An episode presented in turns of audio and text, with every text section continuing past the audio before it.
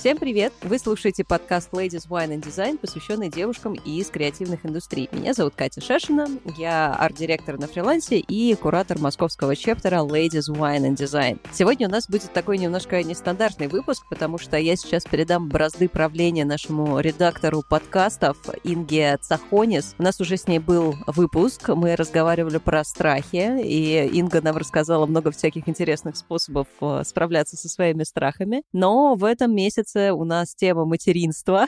мы не будем говорить про, про сковородки и ужастики. И мы сегодня с Ингой поменяемся ролями. Я буду вам рассказывать о себе, хотя я, мне кажется, постоянно это делаю на всех выпусках подкаста, но сегодня я прям целенаправленно буду рассказывать о себе. А Инга будет ведущей и будет задавать мне вопросы, и, надеюсь, вам понравится такой формат. Поэтому я передаю слово Инге. Инга, погнали! Всем привет! Катя, привет! Да, э, мы говорили в прошлый раз про страхи, а сегодня мы поговорим про мой самый большой страх. Про материнство и декрет и все, что с этим связано. С места в карьер, как говорится. Ну, я думаю, что не я первый, не я последний, кто постоянно слышит о том, что вот э, разговор о детях — это вот что-то про материнский инстинкт, и он должен быть у каждой женщины. И, в общем-то, это вопрос лишь времени, когда он у тебя проявится. И, в общем-то, а когда проявился, то, то все уже, деваться некуда, вперед из песни. Как у тебя было? Как ты вообще пришла к этому? Как на тебя общество повлияло, если повлияло ли вообще? И был ли это инстинкт? Да, или все-таки материнский, что срочно надо да, размножаться. Да, вот как оно было, как, может быть, это в несколько стадий проходило? Ты знаешь, действительно, это было в несколько стадий, то есть, ну, как бы, мне кажется, взрослая 30-летняя девочка в лице меня, она не будет такая, типа, «А, ой, я внезапно хочу детей. Это какой-то путь, который я прошла. Так получилось, что у меня было очень много младших братьев и младших сестер. И я, в принципе, всю дорогу думала, что я вообще такой, типа, child-free ребенок, потому что, когда в 5 5 лет появился первый брат, это было весело. Когда в 8 появился второй брат, это было уже, ну, как бы прикольно, но как бы и ладно. Когда в 11 лет появилась первая сестра, потом в 15 и в 16 появилась, соответственно, вторая и третья, у меня пошли вопросы к родителям о том, что вы вообще нормальные, зачем все это. И если в детстве с братьями для меня они были такими прикольными куклами, которые шевелят руками и с которыми можно повзаимодействовать, там, потетешкать их, ну, как я играла играла в куклы, я играла с братьями. То когда в 16 лет на меня начали оставлять э, сестер со словами «ты теперь старшая, вытираем сопли, слюни и корми их с ложечки, пока они болеют», я в подростковый период встала на дыбы по понятным причинам, и мне это как-то все не очень нравилось. И я вообще, в принципе, тогда уже начала переосмысливать, что, типа, когда я стану матерью, я буду, значит, все делать совсем по-другому. Потом я вышла замуж, и вроде по идее, я могла бы уже начинать думать про детей, но, если честно, у меня был страх того, что я буду матерью-одиночкой при живом муже. И для меня, как, э, мне кажется, ребенок 90-х, страх вырасти без мамы и папы, или там в безденежье, или еще чего-то. То есть у меня была в голове какая-то установка, что мне нужно достичь чего-то в жизни, там какой-то финансовой стабильности, семейного статуса, чтобы я могла уделять достаточно времени, сил и ресурсов э, своим детям. Забегая вперед, это все булшит, подготовиться к детям нельзя. Как бы ты ни подстилал соломку, все равно что-то сломается. Там начнется что-нибудь 24 февраля, и как бы все твои грандиозные планы пойдут э, куда угодно. Но я жила вот с этим ощущением, что как бы с первым мужем я не могу, не хочу, и, ну, в общем, это будет какое-то вот страдание и преодоление, а мне хотелось, чтобы там дети в моей жизни, они были счастьем и радостью. И когда я второй раз вышла замуж, у меня картинка сошлась, что, значит, все, я готова, я хочу попробовать, по крайней мере. У меня не было каких-то влажных фантазий, что это будет просто, или я такая брожу себе очередную маленькую куклу, с которой я буду играть. Но у меня появилось ощущение, что я накопила достаточно какой-то внутренней энергии, любви, сил и так далее, и что я хочу это отдавать дальше. Было несколько лет, когда я думала о том, что я буду говорить своему ребенку в каких-то ситуациях и объяснять ему, там, почему с этими мальчиками играть нельзя, почему в таких ситуациях нужно поступать так, а не по-другому, а как я буду учить его или ее логике, каким-то суждениям. Вот это вот все вылилось в то, что я поняла, что уже там два года я думаю о том, как я буду воспитывать своего ребенка. И поэтому мы с мужем решили попробовать. Ну и, собственно, через какое-то время попыток и стараний. Попробовали. Да, у нас это получилось. Ты упомянула, что ты в какой-то момент считала себя даже child-free. Я правильно понимаю, что это скорее даже был не мысли о том, что ты действительно child-free, а вот э, скорее такой этап э, взросления и э, отрицания того, что ты хочешь детей? Или все таки у тебя были прям вот такие очень логичные мысли о том, что действительно тебе не нужен ребенок? Может быть, у тебя даже какие-то были примеры из твоего общения, людей, которые, в общем общем-то, решили это на всю жизнь а, и действительно отказались от а, деторождения. Оглядываясь назад, я сейчас сказала бы, что это был юношеский максимализм. То есть э, ты спросила, как общество на меня повлияло. Вот это вот скорее мои родители, которые вывалили на меня в какой-то момент слишком много детей. И я просто с этим не справилась, потому что, ну, как бы подросток в 16 лет хочет э, пить, курить, тусить, э, приходить домой в 4 утра, а не сидеть и вытирать слюни своей сестре, которую, в общем-то, не ты рожал, не ты как бы хотел. У меня не было такого, что мамочка, бабочка, ты знаешь, у меня слишком мало братьев и сестер, давай роди мне еще одного. В этом плане, конечно, я бы сказала, что это было не child-free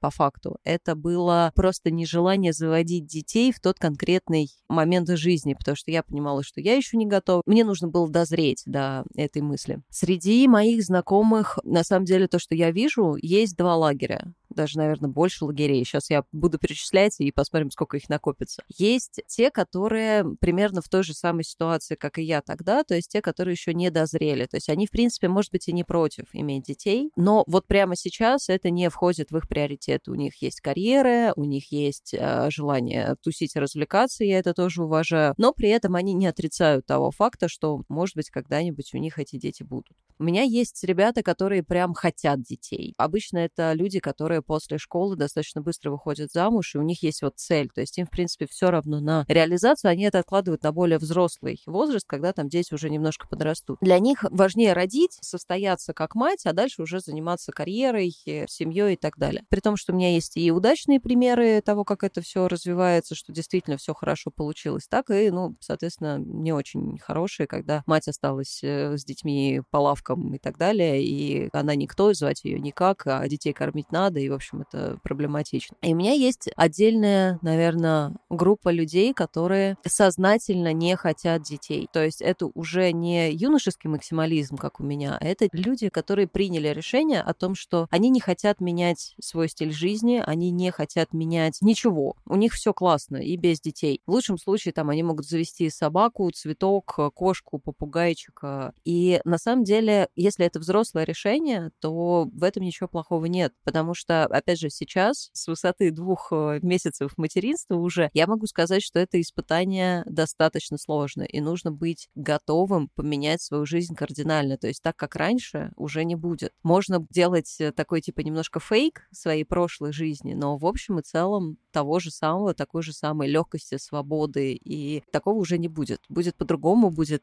тоже интересно, но если человек э, полностью на 100% доволен своей жизнью и принимает решение не заводить детей, это его решение, и это решение нужно уважать. Знаешь, я довольно часто слышу в адрес э, людей, которые заняли позицию child free, что это некий такой эгоизм, проявление эгоизма, вот остаться с теми своими привычками, которые были, и не менять свою жизнь. Но ведь рождение ребенка это тоже эгоизм по большому счету, да, то есть если мы будем а, с точки зрения какой-то банальной логики рассуждать, ну, в принципе, на Земле и так людей достаточно. Зачем еще добавлять свое чадо вот к этим голодным, так сказать, ртам на Земле, да? С этой точки зрения, как ты оцениваешь, насколько действительно деторождение это все-таки эгоистичный поступок или это все-таки что-то большое, несоизмеримое, важное вообще вот в глобальном таком смысле? Мне кажется, если женщина пытается родить какого-то героя и заняться демографией, это сразу какие-то ограничения ее ребенку. То есть это ребенок не для того, чтобы быть любимым, счастливым и самым классным с щечками и так далее, а у ребенка он еще не родился, а у него уже есть цель. А у него не должно быть цель, у него должен быть только путь.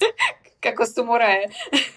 Да, да, да, да, да. Мне кажется, тут как раз история с тем, что нужно быть эгоистом, когда ты рожаешь детей. То есть не в том плане, что типа ты рожаешь для себя, и значит вот это вот все, что типа моя кровиночка, сиди всегда со мной рядом. Ты рожаешь, потому что тебе хочется передать любовь, тебе хочется продолжить свой род. У многих там мужчин, например, это очень ярко начинает играть в какой-то момент их жизни о том, что, значит, надо передать свой геном, сделать свою кровинушку дальше, отпочковать от себя. Мне кажется, вот опять же, если ты рожаешь детей, потому что так надо, это будут грустные, несчастные дети, потому что если они рождаются с установкой «надо», то в их жизни, как говорит мой психолог, будет очень мало «хочу». А «хочу» — это весело, интересно, жизнерадостно и классно. Я бы говорила, что рожать надо вот на здоровом эгоизме, потому что никто, во-первых, тебе не обязан ни в чем, и ты никому между тем не обязана. То есть это твое решение, там, решение семьи, ячейки, так скажем, мужчины и женщины, которые участвуют в процессе. Оно не должно быть навязано э, со стороны ни родителями, ни государством, государством, ни политической обстановкой, ни демографической ситуацией, ну, в общем, ничем. К слову о партнерах, да, раз уж мы говорим о том, что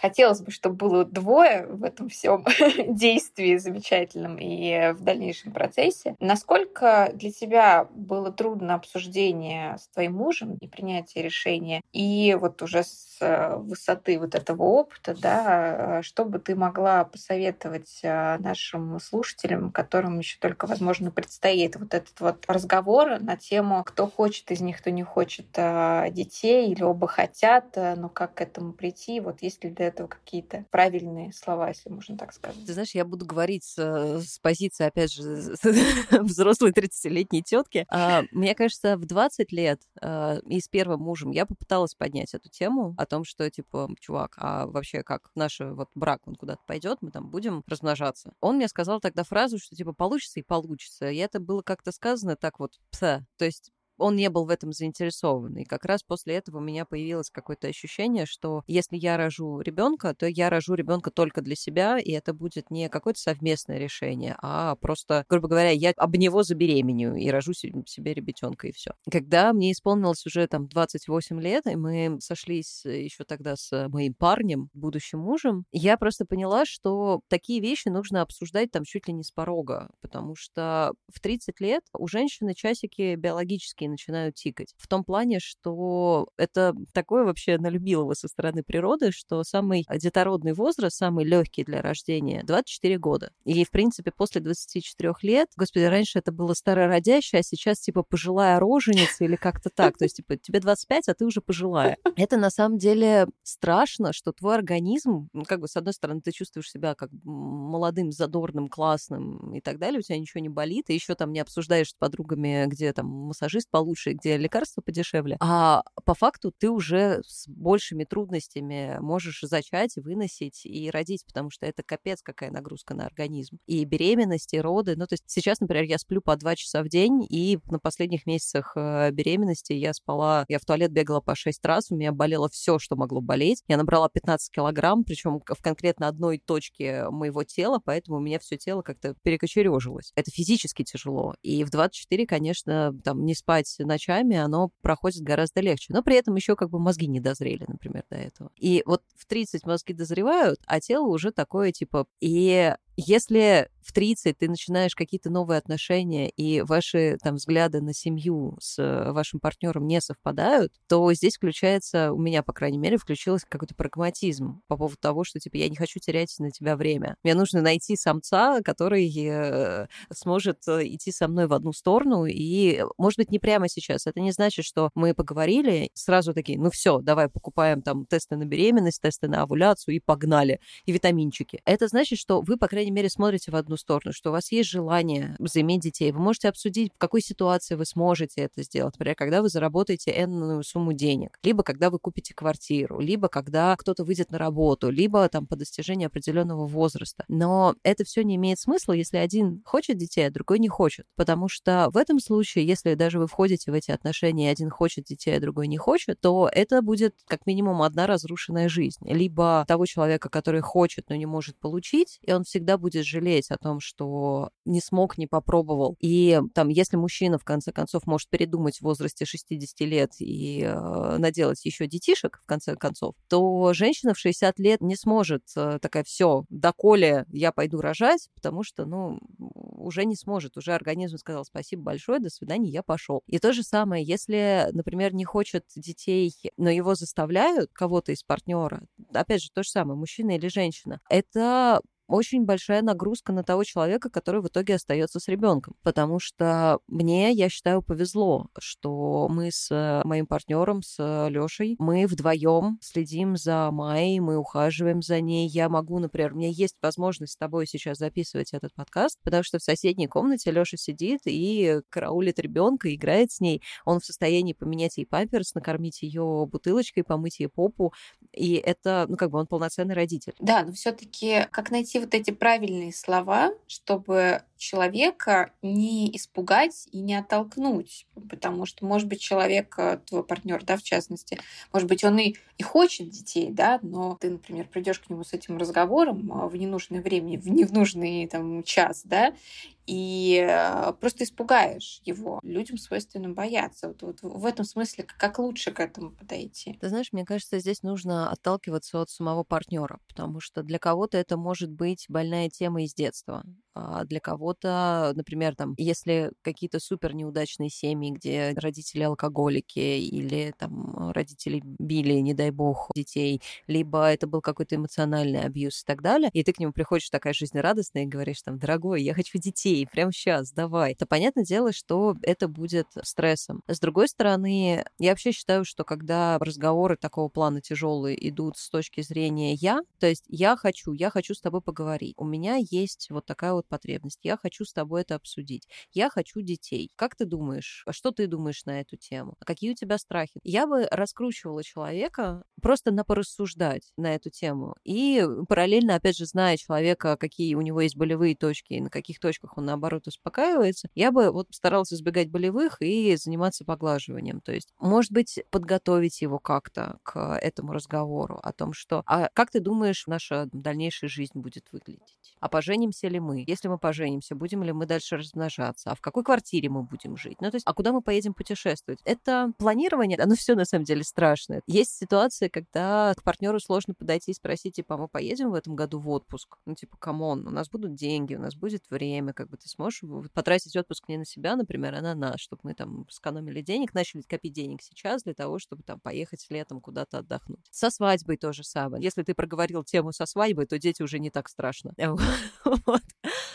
А то есть, как бы, будем ли мы жениться? Сделаешь ты мне предложение? Или мы с тобой просто встречаемся без обязательств? И здесь важно, опять же, не бить по рукам человека и не говорить, что типа, твое мнение неправильное, а, ну, я хочу услышать. Можно начинать с каких-то там отдаленных тем, постепенно приближаясь вот э, к той маковке, которая тебя волнует. Но, опять же, есть люди, которым можно спросить в лоб. Слушай, ты знаешь, мне уже тридцатник, и я не могу не спросить. Я бы хотела иметь детей. Что думаешь? В идеале я бы хотела иметь детей от себя но, в принципе, это не обязательное условие.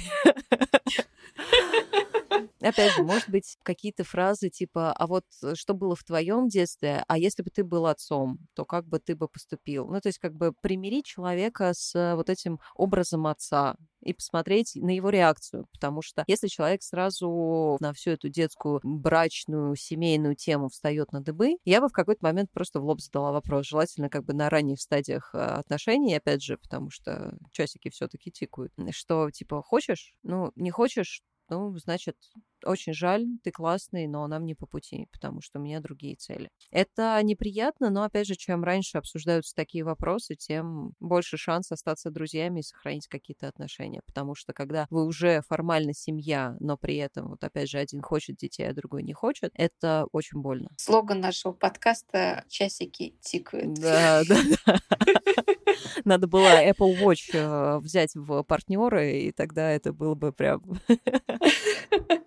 Ну, ну или хотя бы Swatch, mm-hmm. в конце концов. Вы нас слышите, я надеюсь, Swatch. Надо будет их тегнуть, может быть, э, придут потом к нам. Спонсор этого выпуска Swatch. Часики тикают. А также всяческие медицинские учреждения, если хотите к нам присоединиться в качестве партнеров подкаста, пожалуйста, мы вас э, ждем. Минутка рекламы.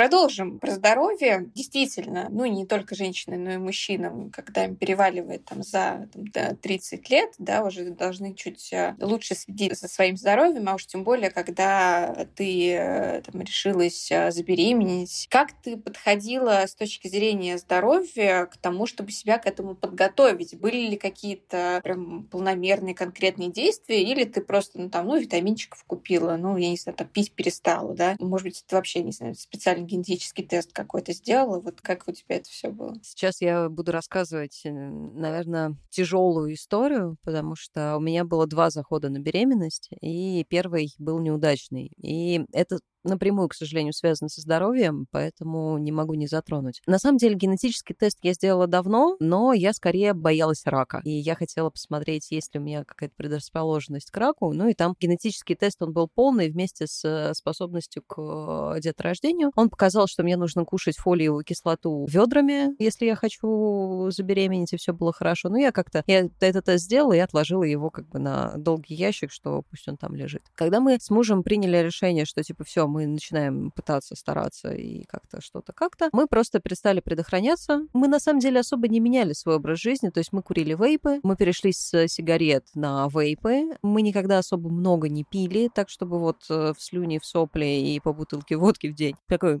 легкий бытовой алкоголизм.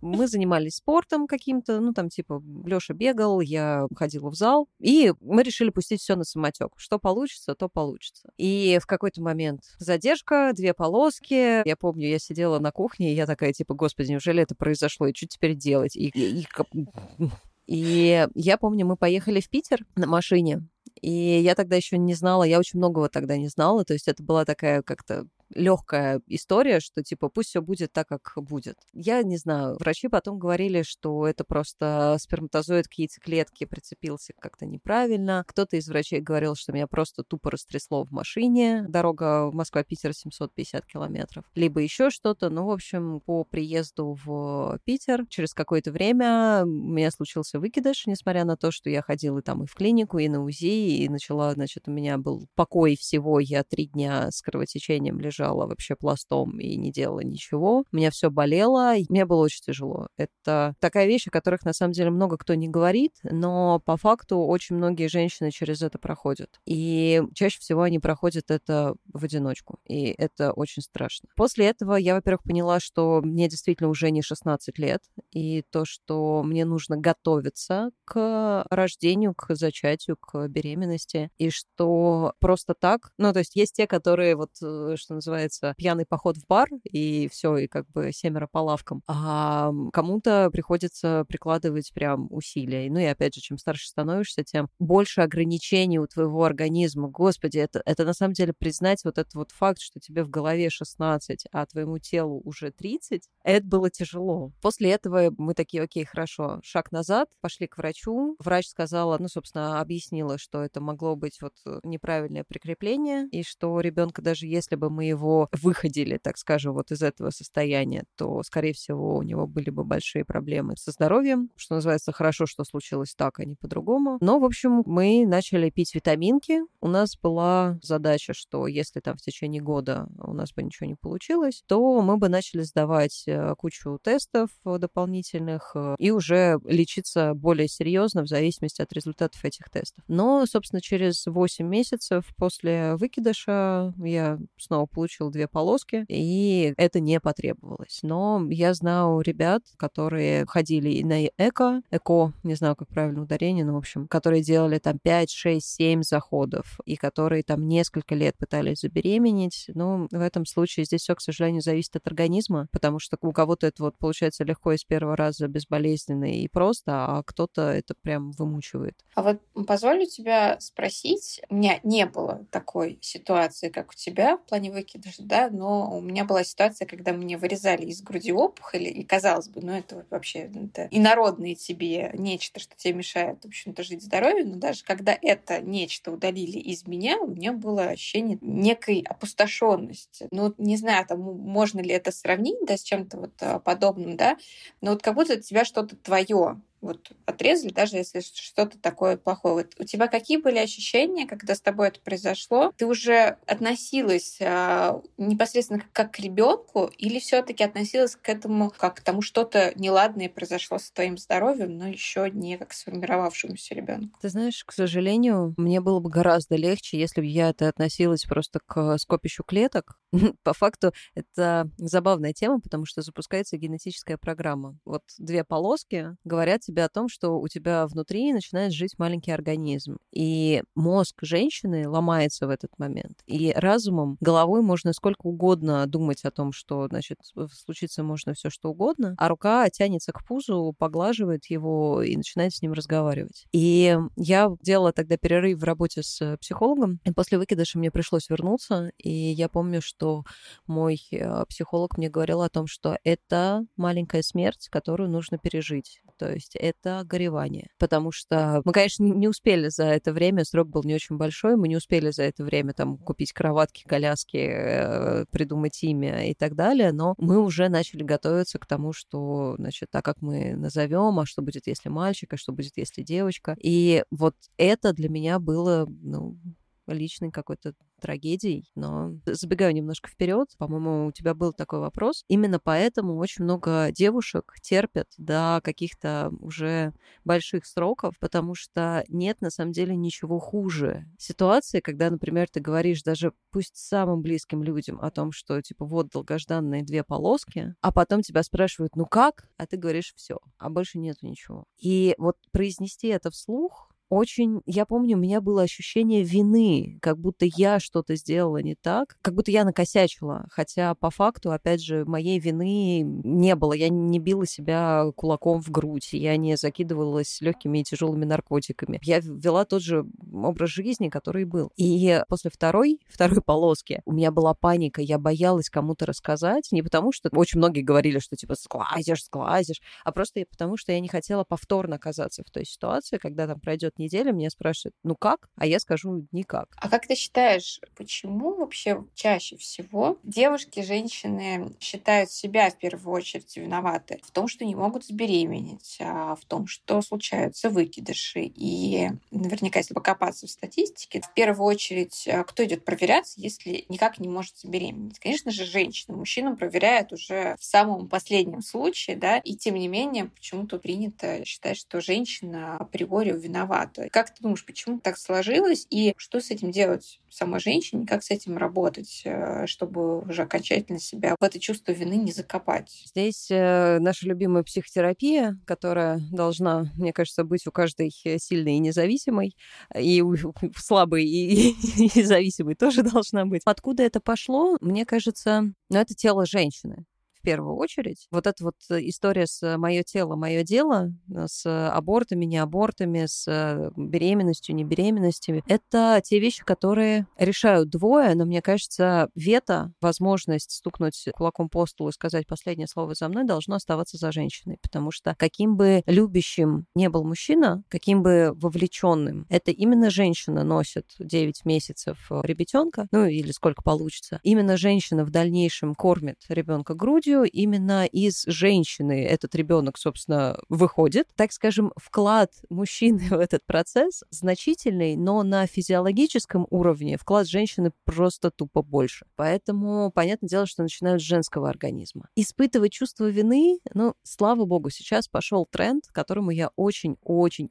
очень рада, что учат будущих матерей быть нетревожными и как-то успокаивать, при том, что молодые ребята, молодые девушки, они как раз кучкуются и объединяются в какие-то чатики, в комьюнити. А, например, взрослое поколение, мне кажется, вообще нужно изолировать от беременной женщины до трехлетнего возраста ребенка, потому что они наоборот, они набрасывают на вентилятор о том, что, значит, вот сглазишь, э, типа ты все не так делаешь, тебе там в сауну нельзя, в баню нельзя, волосы распусти. Ну, то есть крыша едет капитально. И мне очень нравится, на самом деле, история скандинавская про то, что мы даже чатик сделали, который называется Cinnamon Moms. Ну, там идея вот этой скандинавской штуки, что будущие мамы, беременные или те, кто планирует, и молодые мамочки, которые вот только-только получили вот этот вот кричащий кулек э, себе в руки и не совсем понимают, что с ним делать, без возможности обратиться к адекватному старшему поколению, даже если поколение старшее адекватное и готово помогать, есть уже традиция, какая-то тенденция на то, что молодые бабушки, они скорее такие FaceTime бабушки. Мне очень хочется сидеть с детьми, а им наоборот хочется, как бы у них жизнь только началась наконец-то. Все, все, дети выросли, а, отлепились от тебя, и у тебя начали появляться хобби, и тут тебе еще одного ребенка, и ты такой, ну блин. А все-таки молодым мамочкам нужна какая-то помощь и поддержка. И они объединяются вот в такие группы, и в Скандинавии есть отдельные места, куда можно прийти с какими-то вопросами, с какими-то там тревогами, обсудить эти вещи с незнакомыми женщинами, подружиться с ними. И, собственно, это все происходит за булочкой с корицей по прекрасной шведской традиции. И поэтому, собственно, Cinnamon Moms, вот у нас есть чатик, где 60 девушек. И я знаю, что появляются уже чатики, например, жена Саши Гладких, Аня, она создала первый такой чатик большой, где очень много любви было, очень много поддержки, и всегда можно написать не тревожной там будущей бабушке на тему того, что ой, у меня что-то болит, и получить там типа помажь зеленкой, сходи к батюшке, приложи подорожник, и типа все тебя сглазит лазили, а получить какую-то адекватную поддержку, что типа не переживай, иди к врачу, если больно, но у меня, например, такое же было, это не страшно, выдохни, и главное, твое спокойствие. Это, конечно, очень круто.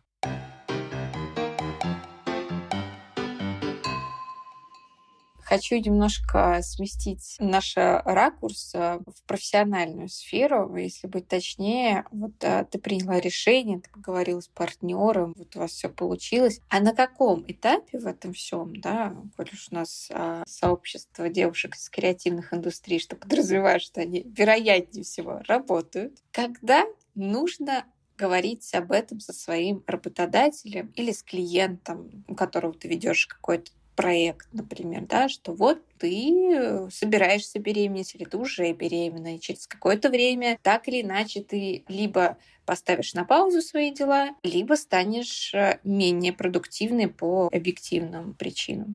Я знаю, что это один из очень крупных страхов практически всех работающих девушек. А так как мы все девушки классные, все трудоколики, потомственные и так далее, и работа для нас, для всех, э, значит, достаточно много, у меня нет однозначного ответа на этот вопрос, потому что я знаю, когда девушки уже не могли скрывать свое пузо и приходили к работодателю и говорили, пузо, царян. С другой стороны, я беременела, будучи ИП, и мне, я могу оперировать э, и опираться только на свой опыт. В принципе, где-то на четвертом плюс-минус месяце беременности, уже понимая какой-то прогноз по планированию, я пришла к клиентам и сказала, что вот у нас сроки такие-то, у меня ПДР, предварительная дата родов, в таком-то числе, мы, скорее всего, с вами успеем, но давайте заранее обсудим, что мы будем делать, если там экстренно что-то пойдет не так, и я не успею доделать проект. И мы, в принципе, с ними заранее подготовились, что на каждом проекте были ребята, которые бы меня страховали, которые обладали необходимым количеством информации, которые могли подхватить меня в любой момент. Но, например, где-то я родила дочку в феврале, и где-то с декабря я перестала брать проекты, просто понимаю, что, ну, я вообще люблю длинные проекты там на несколько месяцев, и я поняла, что я просто не вытяну. При этом у меня был experience, я ходила где-то, по-моему, на шестом месяце, да, у нас в Skillbox е было собеседование, и я помню, я уже знала, что я глубоко беременная, что если вдруг меня и возьмут рассмотрят вообще на позицию, на которую я шла. Она была мне очень вкусная, я очень хотела туда попасть. Но при этом я понимала, что мне придется сделать перерыв как минимум в полгода, а то и, и в больше, в зависимости от капризности моего ребятенка. И я уже на собеседовании знала, что мне придется это сказать, потому что я честно и искренне считаю, что, с одной стороны, женщин нельзя ограничивать в плане возможностей. И я, например, была работоспособная практически до родов. Я закрыла все свои проекты за неделю до родов, родов. Это было глупо, на самом деле. Нужно было уйти в декрет э, на 30-й неделе, как положено. Но, тем не менее, я успела закрыть все свои проекты, и я была вполне себе работоспособной. Я записала курс, я закончила книгу на 360 страниц с командой, я вела Ladies Wine and Design, я присутствовала на ивентах, а, и мы с тоже с командой и закончили большой крупный сайт. То есть, типа, не все люди могут в небеременном состоянии похвастаться такой продуктивностью. Так что я не вижу смысла обрубать э, женщине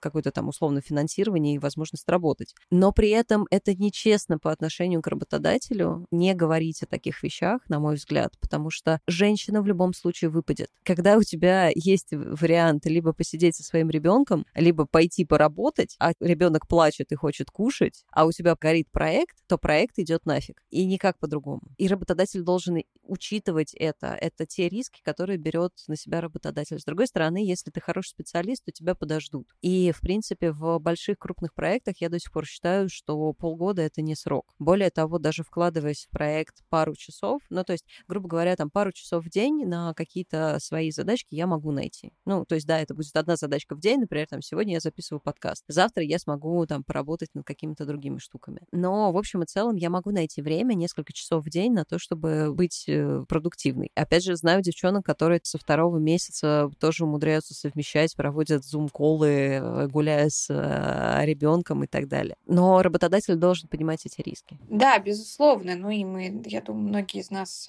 помнят прекрасно вот эти замечательные собеседования, когда тебе 20 плюс лет, и тебя практически на каждом из них спрашивают, а когда рожать собираетесь? Я считаю, что такие компании нужно обходить стороной сразу, потому что если, неважно, кто собеседует, HR или владелец или владелица компании и так далее, то как бы это люди, которые не уважают твое личное время. Они не уважают твои решения, независимо от того, ты можешь 10 лет проработать на этой компании потом пойти в декрет. И все равно ты принесешь какую-то пользу этой компании за эти 10 лет. И даже за полгода, если ты потом уйдешь, ты даже за полгода можешь быть этой компании полезной. Задавать такие вопросы, ну, как бы это просто невежливо. И это значит, как бы в этой компании будет злостное нарушение личных границ, значит, компания будет планировать, что типа, ну, ты и на выходных можешь поработать, как бы. А все те компании, которые не задают таких вопросов, у них обычно и декретные хорошо платятся, и люди не перерабатывают как-то.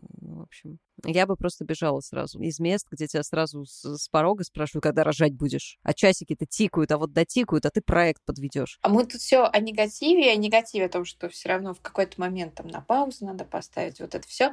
А были ли моменты во время твоей беременности, которые, наоборот, позитивное влияние оказали на твою работу? Может быть, не напрямую, но ты отследила, что вот ты сейчас сделала вот так вот и сделала это лучше именно потому, что ты беременна. Ты знаешь, здесь очень остро начинает пышным цветом, я бы даже сказала, расцветать вопрос приоритетов. И вот это вот прям очень хорошо, и на самом деле, что называется, всем бы такое чувство пережить, потому что я избавилась от нескольких крайне токсичных клиентов, которые высасывали из меня жилы, потому что, опять же, очень смешно, беременность поменяла во мне ощущение... Ну, то есть, если раньше я могла прогибаться, как-то оправдывать э, какие-то поступки других людей, не очень хорошие, ну, он не знал, он, значит, там вот это. И в уравнении был как бы человек, который делает мне что-то не очень хорошо, и я. А в беременность я уже стала не только я это еще и маленькое существо, которое мне нужно оберегать. И я стала такой, типа, матерью-наседкой, которая, грубо говоря, у меня не стал вопрос, готова ли я терпеть переработки. У меня вот была чаша весов с переработками, где я врежу своему здоровью. Туда же, собственно, пошли и там и сигареты, и алкоголь, и отсутствие сна и так далее. Вот, вот, вот, вот это вот. И здоровье моего будущего ребенка. В этот момент приоритеты поменялись. И я, на самом деле, начала больше спать, меньше работать, отшивать давать какие-то офигенные предложения, что давай ты сейчас типа бесплатно на нас поработаешь э, два годика, а потом мы, может быть, как-нибудь тебе заплатим. Или давай ты потратишь свое драгоценное время на то, чтобы поработать за три копейки. И у меня такое было, типа, в смысле, мне нужно содержать, э, обеспечивать ребенка, мне нужно накопить себе там декретные деньги, мне нужно закрыть какие-то другие обязательства. Это стало все настолько просто и вот кристально понятно, что нет никаких переработок. Вы, вы, вы, чего? Я не могу себе этого позволить. Нет, я не могу позволить себе общаться с токсичными людьми, потому что, ну, вот сейчас, например, у меня молоко пропадет. Я не хочу, чтобы у меня молоко пропало. Я там ребенка кормлю. И в этом плане вопрос приоритетов, он позитивно складывается на работе. Ты понимаешь, как бы, какие проекты тебе брать, какие проекты не брать, сколько денег за это брать. Опять же, мне повезло, у меня не сильно упала продуктивность. Я всю жизнь борюсь с выгоранием, и, например, какой-то там тайм-менеджмент и так далее у меня развит очень хорошо, поэтому, когда меня пригрузило там первым месяцем, у меня токсикоза не было, у меня была просто усталость, когда я вообще ничего делать не могла. Но это мое стандартное состояние выгорания, поэтому я уже знала, как бы, что с ним делать. Поэтому вот моя история была такой. Получается, беременность — это такая лакмусовая бумажка на, на то, чтобы действительно отфильтровать все, что нужно отфильтровать и заметить э, то, на что нужно обратить внимание.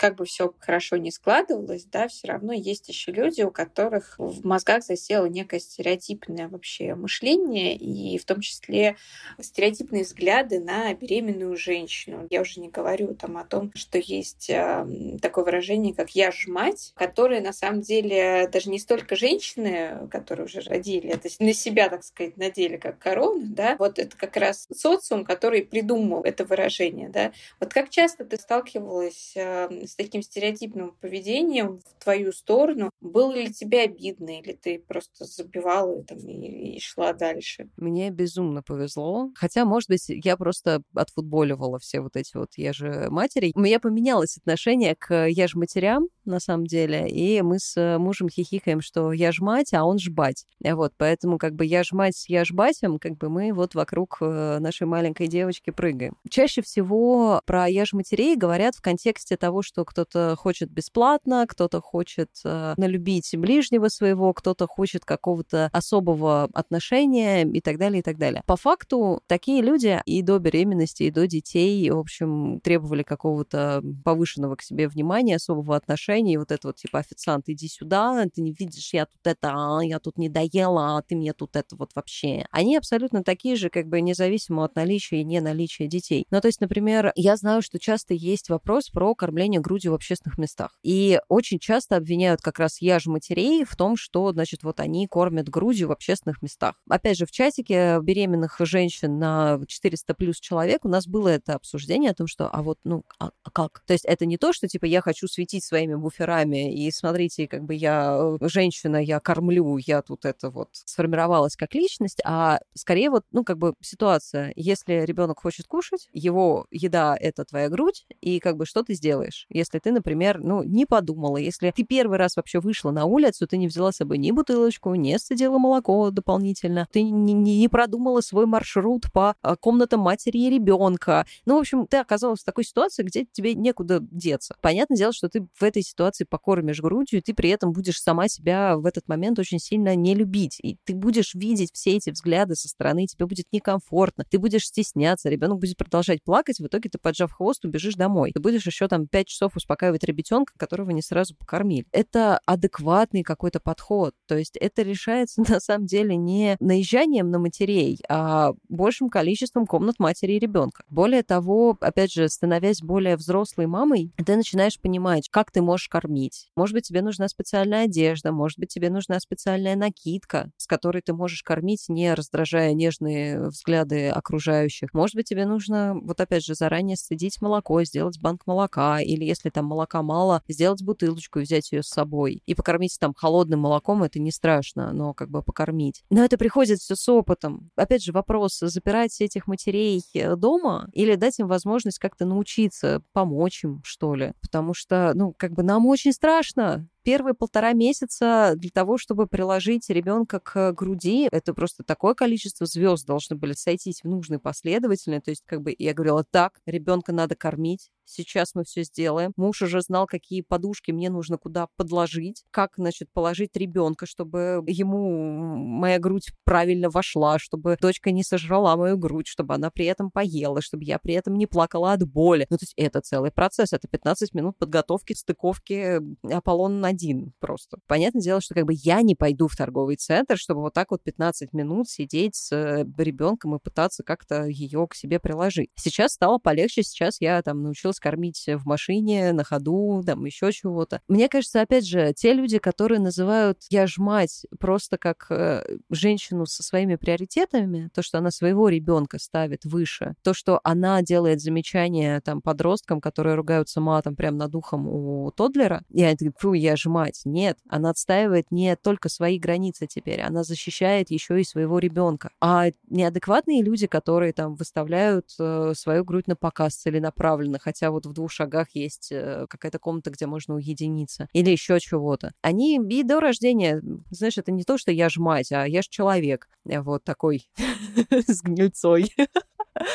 Сделаем немного шаг э, назад. Мне очень интересно тебя спросить именно о том дне, день X, да, сколько бы нам о нем не рассказывали, все равно к нему, наверное, нельзя стопроцентно там эмоционально, не физически подготовиться, ты никогда не знаешь, что тебе выдаст твой организм. Что больше всего тебе в этом не запомнилось и от чего тебе было наиболее страшно ну и э, тоже очень интересно, был ли твой муж с тобой на родах? Мой муж на родах со мной был. Он очень долго сопротивлялся этому. Такой, а, я тебя перестану воспринимать как женщину, мне же с тобой там еще делить постель, как же так? По факту сейчас мы с ним обсуждаем это все, и он такой, не жалею вообще ни секунды, потому что он видел меня в, наверное, самом уязвимом состоянии, и он был рядом, и у него были вопросы, типа, что я там буду делать? И я ему отвечала, что, типа, ты будешь держать меня за руку. И он держал меня за руку, типа, все роды. И вид знакомого лица и то, что, как бы, он гладил меня по руке и говорил, что все будет хорошо, это вау,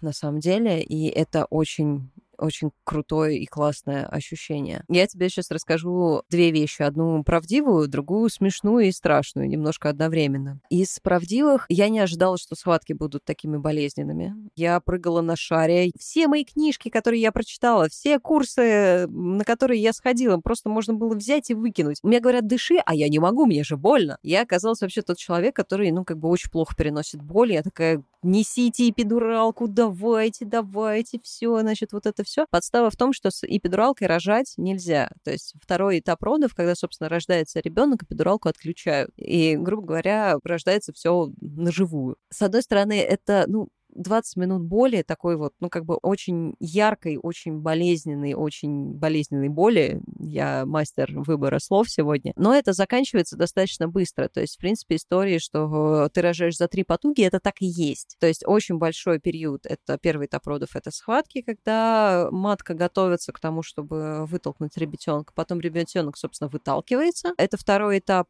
это потуги. И третий, это рождение плаценты. Это, собственно, того мешка, в котором 9 месяцев э, жил, это вообще не больно, это уже по сравнению с тем, что было.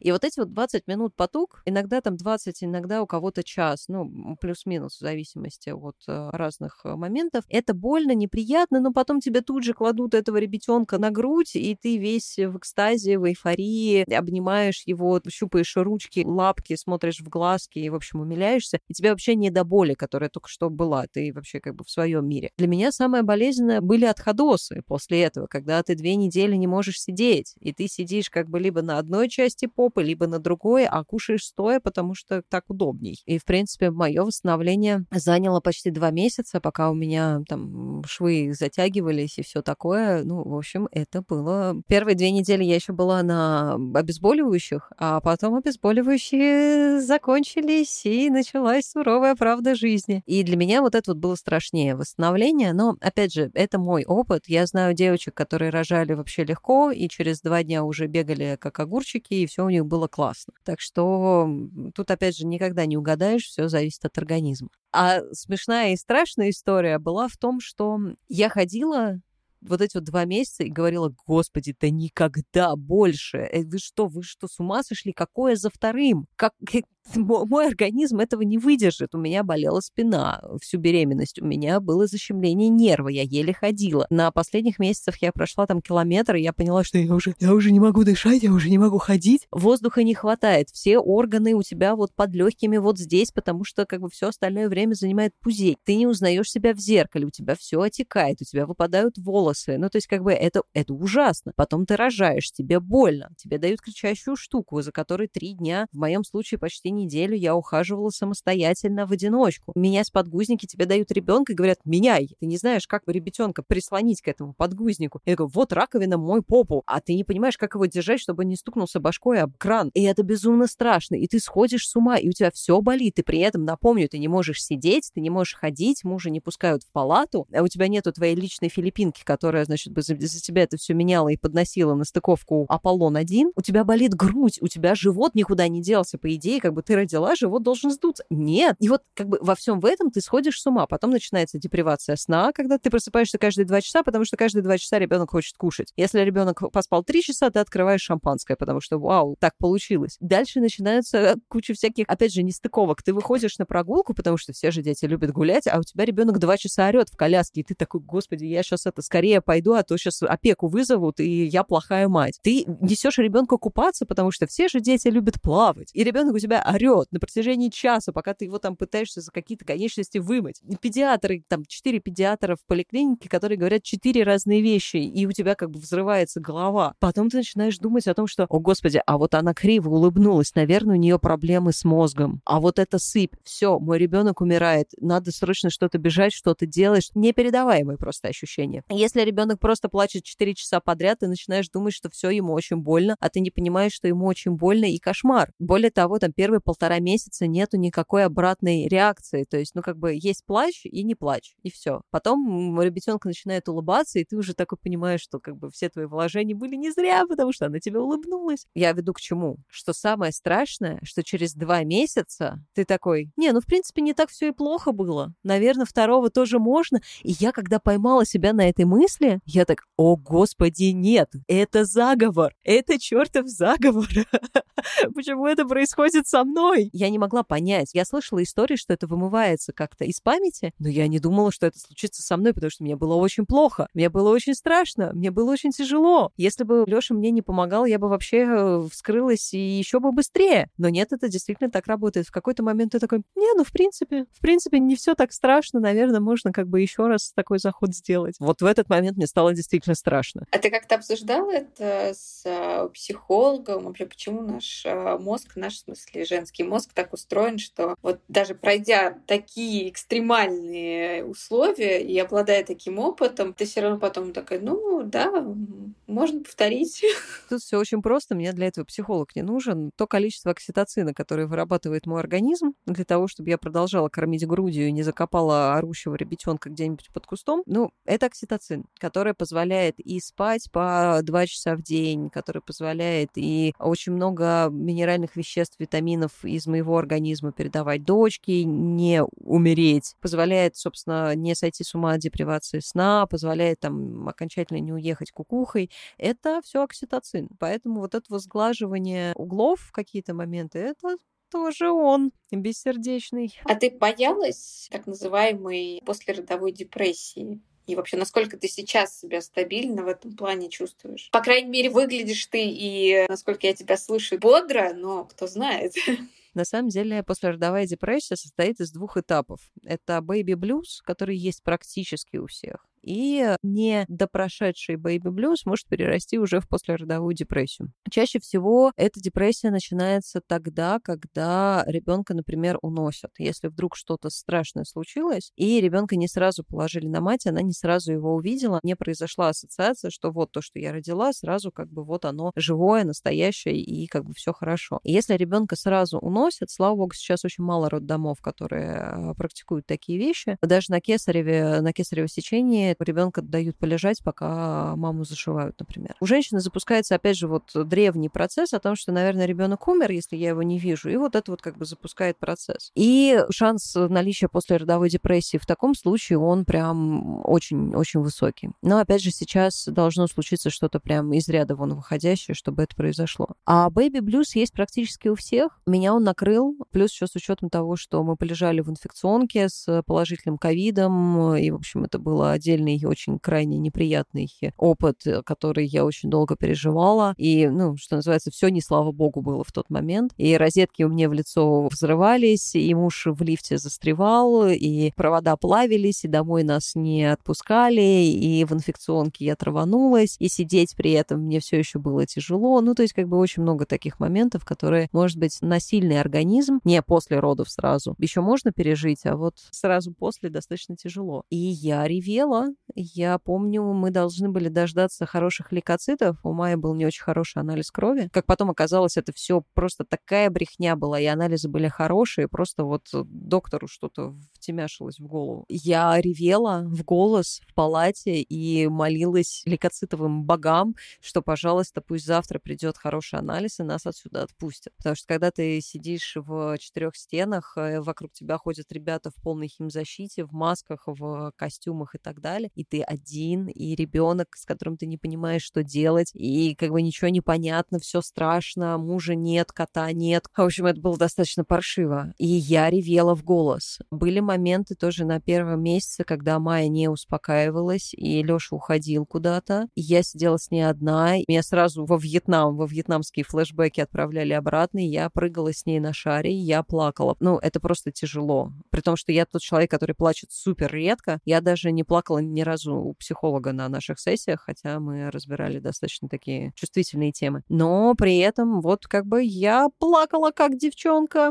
э, в три ручья слезами, с опухшим носом. Ну, это просто этап, который нужно пережить. Из того, что помогает, мы договорились с мужем, что у нас всегда будет self-time какой-то. Мы это называем adult time, когда мы можем поделать какие-то взрослые дела, в кавычках, например, помыть посуду самостоятельно. Ну, то есть, типа, не кладя ребенка как-то рядом, не пытаясь приспособить его так, чтобы он не свалился, не убился, и чтобы ему было интересно, а ты просто перекладываешь э, ребенка на другого родителя и делаешь какой-то свой став. Ты можешь пойти посидеть в кафе два часа, просто и посмотреть в стену все эти два часа и покушать круассан. Леша вот ходит в кальян, а я хожу в кафе, встречаюсь с подругами. Для меня вот это вот как бы adult time, когда я не мамочка, а когда я все-таки Катя Шашина, которая все-таки может говорить на какие-то отвлеченные темы помимо беременности, материнства, родов и детей. На самом деле нет, не может, но и на самом деле это помогает не сойти с ума, потому что когда ты постоянно один с ребенком и вот как бы в четырех стенах,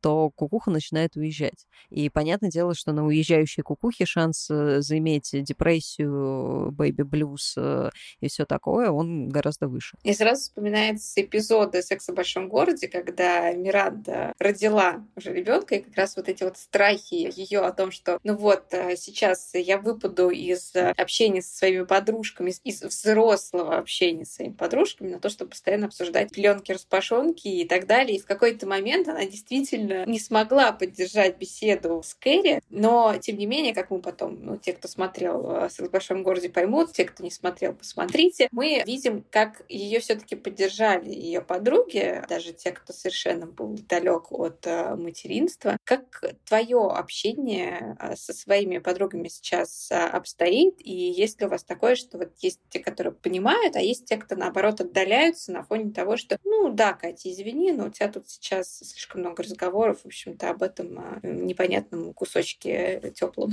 Ты знаешь, мне очень повезло потому что у меня подруга, с которой я знакома с э, пятого класса, она родила в эту пятницу, и в общем и целом мы с ней ходили два пузана, она составляла мне компанию в прогулках, потому что все, что можно беременным, это гулять. И мы с ней вдвоем гуляли с э, пузами, мы с ней можем обсуждать э, вот эти вот все пеленки, распашонки, обмениваться грызунками, делать обзор на соски и задавать друг другу глупые вопросы. И, собственно, вот этот вот чатик беременных, в котором я состою, он тоже очень помогает, потому что там я не чувствую себя как-то не такой, знаешь, что типа вот э, я говорю о детях, а вот есть люди, которые не хотят говорить о детях. В сообществе, в Ladies Wine and Design, когда я приходила на встречи с Пузом, мне тоже оказывали много поддержки, потому что, ну, как бы это было интересно. И мне хочется верить, что я интересный рассказчик, и я как-то интересно подаю этот материал, потому что на самом деле у многих девушек были вопросы. Собственно, те вопросы, которые ты мне сегодня задаешь, а как ты решилась, а как так получилось, а какие, значит, вот э, плюс-минус подводные камни. И, в принципе, мне было приятно поделиться какой-то этой информацией, но если я видела, что человеку это неинтересно, я могла поддержать беседу на любую другую тему. То есть это не то, что нет, давай вернись, мы с тобой сейчас будем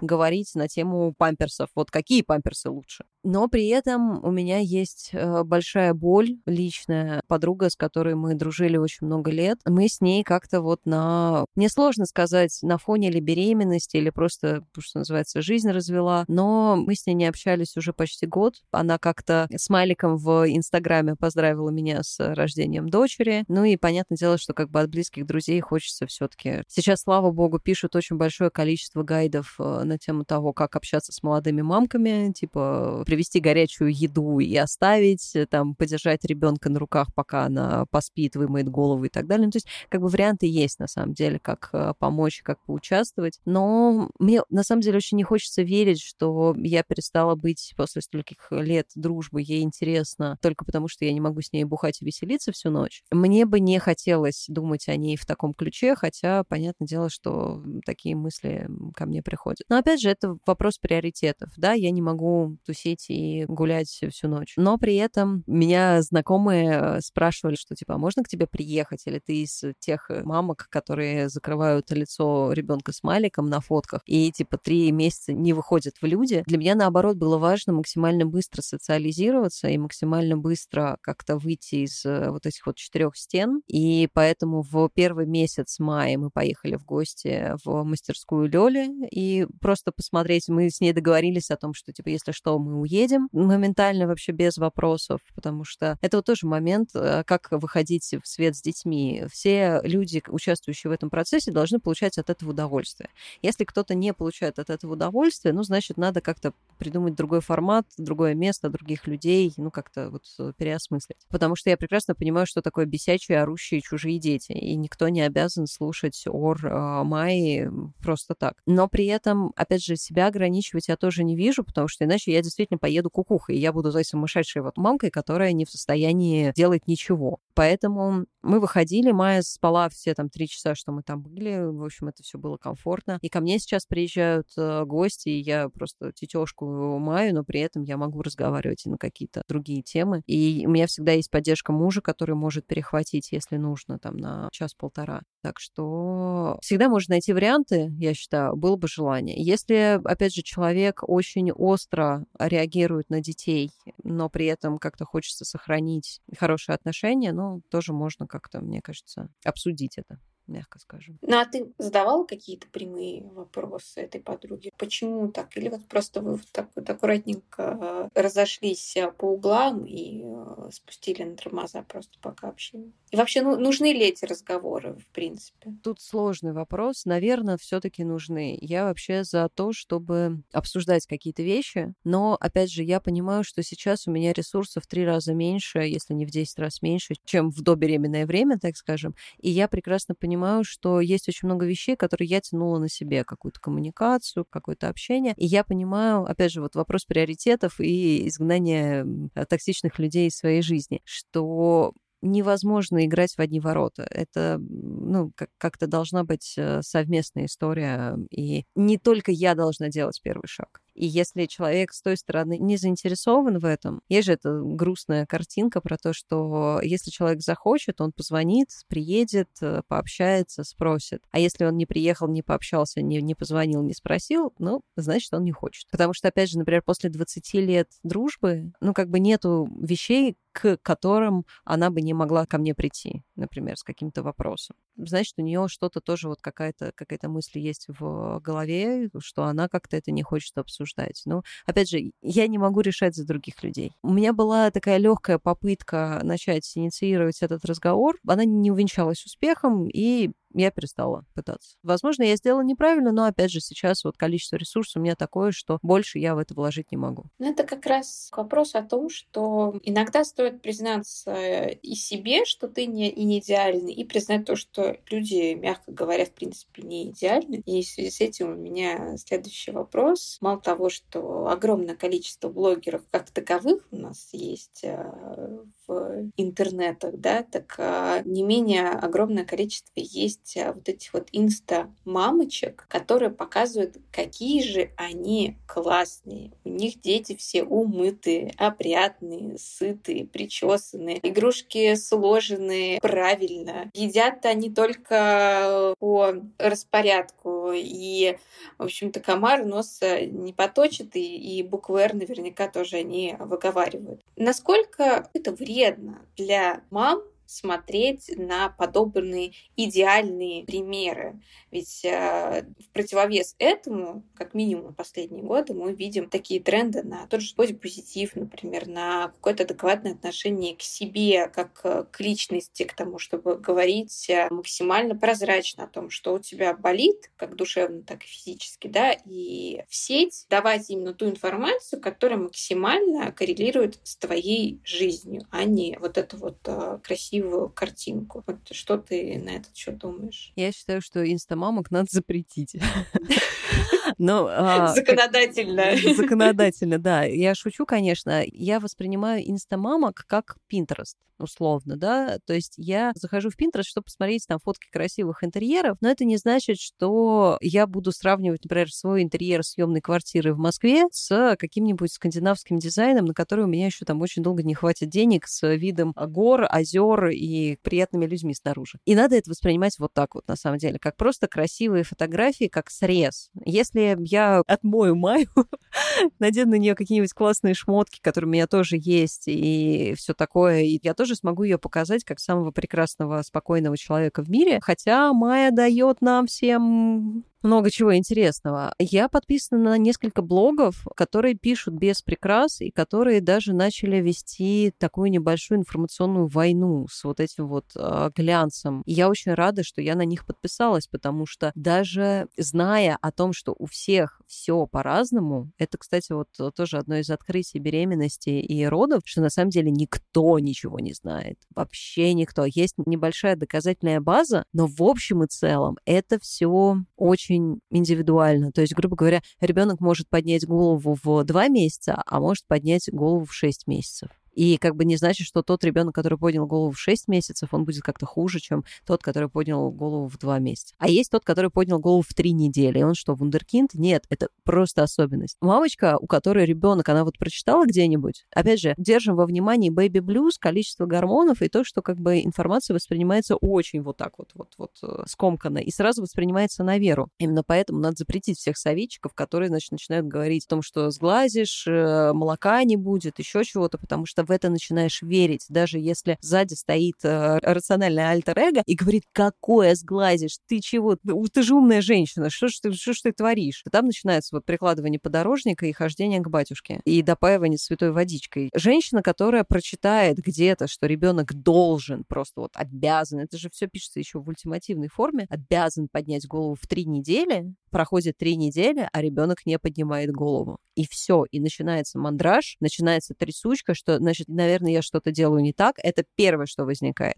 Потом возникает, что мой ребенок болен, значит, его срочно нужно таскать по врачам. Врачи начинают отрабатывать свои деньги на 100%, назначают ему кучу анализов, кучу исследований. Там ребенка-то, блин, 3 килограмма в лучшем случае, а его начинают там кровь выкачивать, э, еще чего-то, какие-то абсолютно бесполезные анализы делать. Не дай бог еще кладут на госпитализацию, назначают массажи, остеопатию, гомеопатию, уколы в маленькую лягушачью попу. Ну, то есть как бы и все, и все, вот все на нервах. Зачем? Если есть вот этот вот промежуток, да, если, например, через полгода ребенок не держит голову, значит, есть какие-то проблемы. И вот тогда уже нужно как-то подключаться и лечить. Есть чекапы. Педиатр смотрит ребенка каждый месяц на протяжении года. И то там доказательные ребята типа Катасонова считают, что это слишком часто. Потому что если есть какая-то аномалия, она все равно будет она все равно появится, и ее за это время успеют отследить. И сейчас, слава богу, идет тренд среди родителей относительно нетревожного воспитания, нетревожного какого-то взаимодействия, и все стараются всех успокоить. Но при этом, опять же, это вот а, либо доказательные ребята из доказательной медицины, которых я очень уважаю, либо это какое-то молодое поколение, которое оказывает, в общем, то вменяемую поддержку, потому что старшее поколение дает конечно, много всяких интересных советов, которые только вызывают паранойю, а не успокаивают ее. тебя прошло уже два месяца с момента рождения дочки. Ты вот можешь сейчас сформулировать, в чем вот ты прям прекрасно себя проявила на данный момент, не знаю, какой-то твой, э, не знаю, то, что можно медальку дать, да, и какой-то твой грандиозный факап а, вот в первые два месяца после рождения ребенка. Знаешь, с точки зрения медали, это смешно, потому что я обсуждала с э, психологом о том, что, значит, а вдруг я плохая мать, я все делаю не так. Меня потому что трудоголизм достаточно долго пытался перевесить, я пыталась как-то совместить ребенка с активной деятельностью, и очень сильно переживала, что я не могу выдавать столько же, сколько я выдаю обычно и меня это переживало. Но при этом я, значит, с психологом про это говорила, что вот, я плохая мать. И у меня такой, типа, Катя, Пока вы не допаиваете ребенка маковым молочком, чтобы он почаще спал, вы хорошая мать. И в этот момент я успокоилась, потому что маковым молочком я ребенка не пою, слава богу. А так, если посмотреть, наверное, некая гибкость. И даже те, кто входит в беременность без ожиданий, все равно обладают какими-то ожиданиями. И это самая большая ошибка. И когда ты рожаешь с мыслью, что типа мой ребенок никогда не будет сосать соску, скорее всего, ребенок тебе такой, ну-ну, давай, я посижу у тебя два часа на груди, на одной, сожру тебе всю грудь, нафиг. Буду хотеть дальше сосать. Вот и мы с тобой вернемся к этому вопросу, что типа вставишь соску или не вставишь. М? Либо, например, что типа мой ребенок там всегда будет гулять на свежем воздухе, и всегда найдется день, когда ты выйдешь, даже если на улице будет хорошая погода, и ты такой, я никуда не пойду, я просто хочу спать. Возможность признать в себе вот это вот, что типа да, те планы, которые у меня были, те ожидания, которые у меня были, не оправдались, ну, значит, мы попробуем как-то по-другому. Это, наверное, самое важное, за что я бы хотела дать себе медаль. Ну, по крайней мере, что называется, посмертно. Потому что я еще до сих пор над этим работаю, но, в общем и целом, с каждым разом у меня получается все лучше и лучше. Что касается такого прям факапа-факапа, ты знаешь, мне радостно, что я не могу тебе его назвать сходу. Это тоже такая звездочка на погоны себе, потому что это идет в копилку нетревожной мамы. Я уверена, уверена, что есть вещи, на тему которых Майя будет ходить к психотерапевту и говорить, мои родители меня никогда не понимали. Почему они не могли вот так? Может быть, если в такой грандиозный факап, скорее всего, я бы сюда записала то, что я не смогла наладить отношения со своей матерью до беременности и родов, до состояния полной сепарации. Больше всего мне сейчас тяжело со своей мамой, а не с моей дочерью. Это предмет моих долгих и мучительных обсуждений и с психотерапевтом, и с мужем, и со всеми, у кого есть уши так-то. И даже в канал закрытый отдельный я тоже про это пишу. Потому что вот это вот мне очень очень сильно мешает жить сейчас. Вот здесь я не подложила соломку совсем, и Хотя я была уверена, что как бы я справлюсь, и все будет хорошо. Казалось, нет. Тем не менее, знаешь, уже тот факт, что ты над этим работаешь, и не просто работаешь, еще и с а, психологом эту историю проходишь, она говорит о том, что ты не перестала быть эффективной, потому что, знаешь, там, опять же, все твои высказывания на тему, что у тебя там ресурс меньше стало и так далее, тем не менее, все тебе дает, можно сказать, силы на то, чтобы заниматься своей жизнью. В общем-то, этим ты и занимаешься. И, может быть, ты сейчас помнишь, если не вспомнишь сейчас, то мы наверняка продублируем это ссылочками, да, что бы ты посоветовала почитать, посмотреть, послушать слушателям нашим, я думаю, как и женского, так и мужского пола, молодым мамам, тем, кто только собирается вообще вступить на этот путь, да. И, может быть, парочку таких антисоветов. Ну, потому что советы, знаешь, все могут давать. А вот того, что тут точно не надо делать, мне кажется, это был бы логическим таким правильным завершением нашего с тобой разговора. Ну, смотри, в первую очередь я бы, конечно, свой совет сам себе посоветую, но я, я бы посоветовала найти себе психолога и какое-то время с ним позаниматься, чтобы понять, что это тот человек, с которым ты можешь много чего обсудить и который действительно тебя поддерживает. Это первый момент. Второй момент. Есть несколько блогов, которые я очень люблю и очень уважаю, и всем неистово советую. Это, собственно, блог Ильяховой, как-то иначе, в Инстаграме, и она, собственно, в Телеграме много пишет. Это блог в левой руке Тодлер. Очень не хочу соврать, Цветкова, по-моему, Надежды зовут девушку. Я обожаю ее блог, и тоже обязательно скинем ссылочку в описании. Это те девушки, которые говорят о том, что воспитание — это не просто, это не розовые пачки, не воздушные шарики, а иногда бывает очень-очень-очень непредсказуемо. Но это нормально, это пройдет, и свет в конце туннеля есть. И они, собственно, как бы мне вселяют уверенность. Я неистово советую «Федиатрию». Это книжка Федора Катасонова и, соответственно, его блог, и вообще он классный дядька. И вместе с этим он педиатр. У него есть курс на скиллбоксе вместе с Хагис «Беззаботное родительство», по-моему, как-то так это называется. Я тоже советую его посмотреть, потому что там и в беременности, и в первые месяцы, в общем, много вопросов отпадает само собой. Я бы из э, таких книжек еще посоветовала бы «Рода без страха» Рида, просто для того, чтобы понять, как происходит процесс родов и как можно к этому подготовиться. Если есть возможность перед роддомом, я бы сходила на какие-то курсы. И две книги, которые я прям очень-очень-очень советую к прочтению, это «Тайная опора Петрановской», «Как не испортить жизнь детям в дальнейшем и как немножко перезаписать сценарий, которые у вас были в вашем детстве, и почему важно держать ребенка на руках, а не покричит, покричит и перестанет. И мне очень понравилась книжка про датские дети. Она очень добрая, очень классная. Там как раз я узнала про вот эти вот встречи за булочки с корицей. И Дания уже много лет по статистике одна из самых счастливых стран по воспитанию детей. И, в общем, это вещи, которым можно поучиться. И вот это вот мой такой количество какое-то совета, которое я бы дала. Что касается антисоветов, я бы сказала, что не слушайте никого. Вот серьезно. В смысле, слушайте доктора, который говорит там, что делать на родах и так далее, но выберите просто одного человека, чьему мнению вы будете доверять. И все остальное постарайтесь как-то от себя убрать, потому что, опять же, даже в рамках педиатрии есть типа три разных врача, и у них будет три разных мнения. И как бы каждый, если заморочится, найдет у вашего ребенка какую-то болячку, которую срочно нужно лечить, а на самом деле нет. И куча залеченных детей 90 90-х, опять же, тому большой пример. Мы, например, смеемся с мужем, что мы адепты церкви Катасонова. Когда возникает какая-то спорная а, ситуация, когда, например, кто-то говорит одно, кто-то говорит другое, кто-то говорит третье, мы сужаем это все до того, что говорит э, Федор Катасонов, и все. Потому что если мы будем слушать 28 разных советов и пытаться одновременно им соответствовать, у нас просто уедет крыша. Поэтому мы смеемся. Типа, если нам педиатр говорит о том, что типа ребенка нужно кутать в плюс 20 надевать 6 кофт и шапочку, мы говорим спасибо большое и оставляем его в одном памперсе, потому что так велит церковь Катасонова. И это какой-то здравый смысл, который мы сами себе определили. То есть вот это были те границы и те нормы, которые мы сами себе выстроили и которых мы придерживаемся. Потому что пытаться угодить всем, пытаться нравиться всем, пытаться как-то соответствовать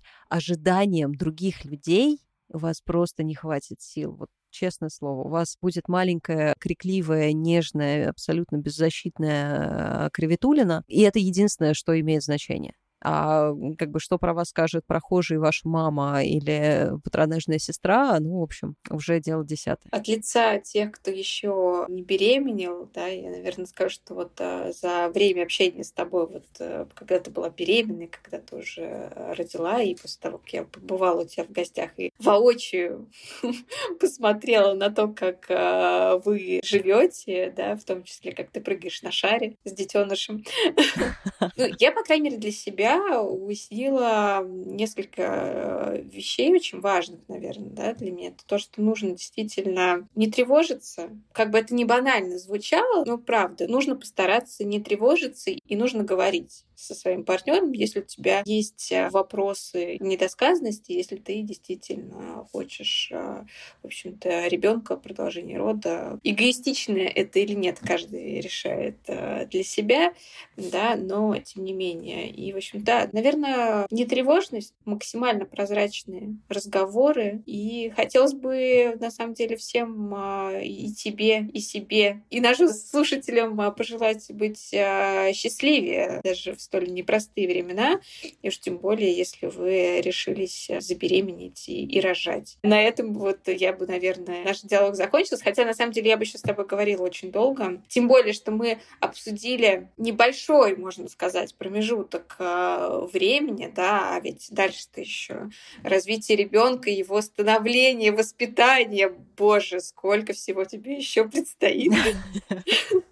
О, да. Ну, видимо, будем каждый год, знаешь, срез на год такой, типа, я все еще не сошла Будем периодически тыкать тебя палочкой, Катя, ты там я как? Я все еще счастливая мать. Маковым молочком пока не кормлю. Где бы его еще взять, интересно, кроме как в «Игре престолов». Да, да, да. Спасибо большое, на самом деле, за то, что провела меня через этот разговор, потому что, ну, мне тоже приятно это вспомнить, и я надеюсь, что мой опыт как-то будет полезен тем, кто на перепутье, кто думает, э, что дети — это сложно и страшно. Это действительно сложно и страшно, но это возможно. В конце концов, тысячи поколений не могут ошибаться. Тысячи детей уже были рождены, воспитаны. Меня успокаивает мысль, что что бы я ни сделала со своей дочерью, я сделаю это лучше, чем мои родители. Поэтому меня вот это вот э, снижает несколько мою тревогу относительно того, какая я мать. К этому никогда нельзя подготовиться на сто процентов, потому что жизнь будет подкидывать фортели. Блин, это того стоит. Когда Майя первый раз мне улыбнулась, я чуть не расплакалась. А сейчас она это делает каждый день, и каждый день это просто так классно. Замечать какие-то маленькие шаги, которые она делает, замечать какие-то нюансы, моменты, улыбку, то, что она маленькая и старается, и вот как она растет,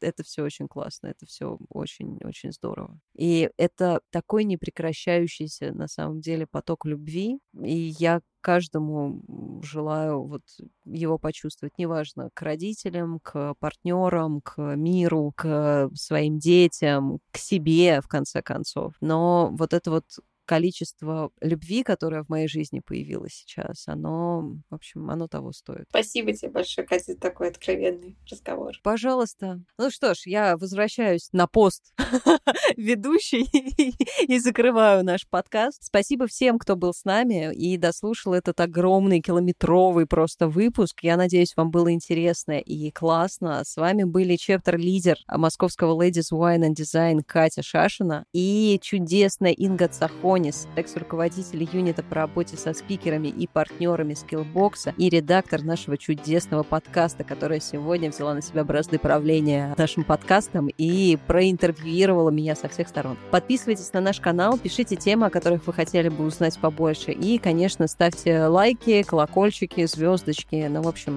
делитесь своими комментариями в комментариях, задавайте вопросы и подписывайтесь на те блоги, которые мы оставим в описании. Если вы хотите разместить рекламу в нашем подкасте, Swatch и медицинские организации DocMed, звоните нам, мы с удовольствием с вами запартнеримся. Пишите на адрес lwd.moscow.gmail.com, указанный в описании подкаста. Заходите на наш э, сайт, делайте донаты. Все держится на донатах. Я сейчас молодая мамочка, поэтому я в декрете, поэтому донаты не помешают. И до новых встреч. Дальше будет только веселее.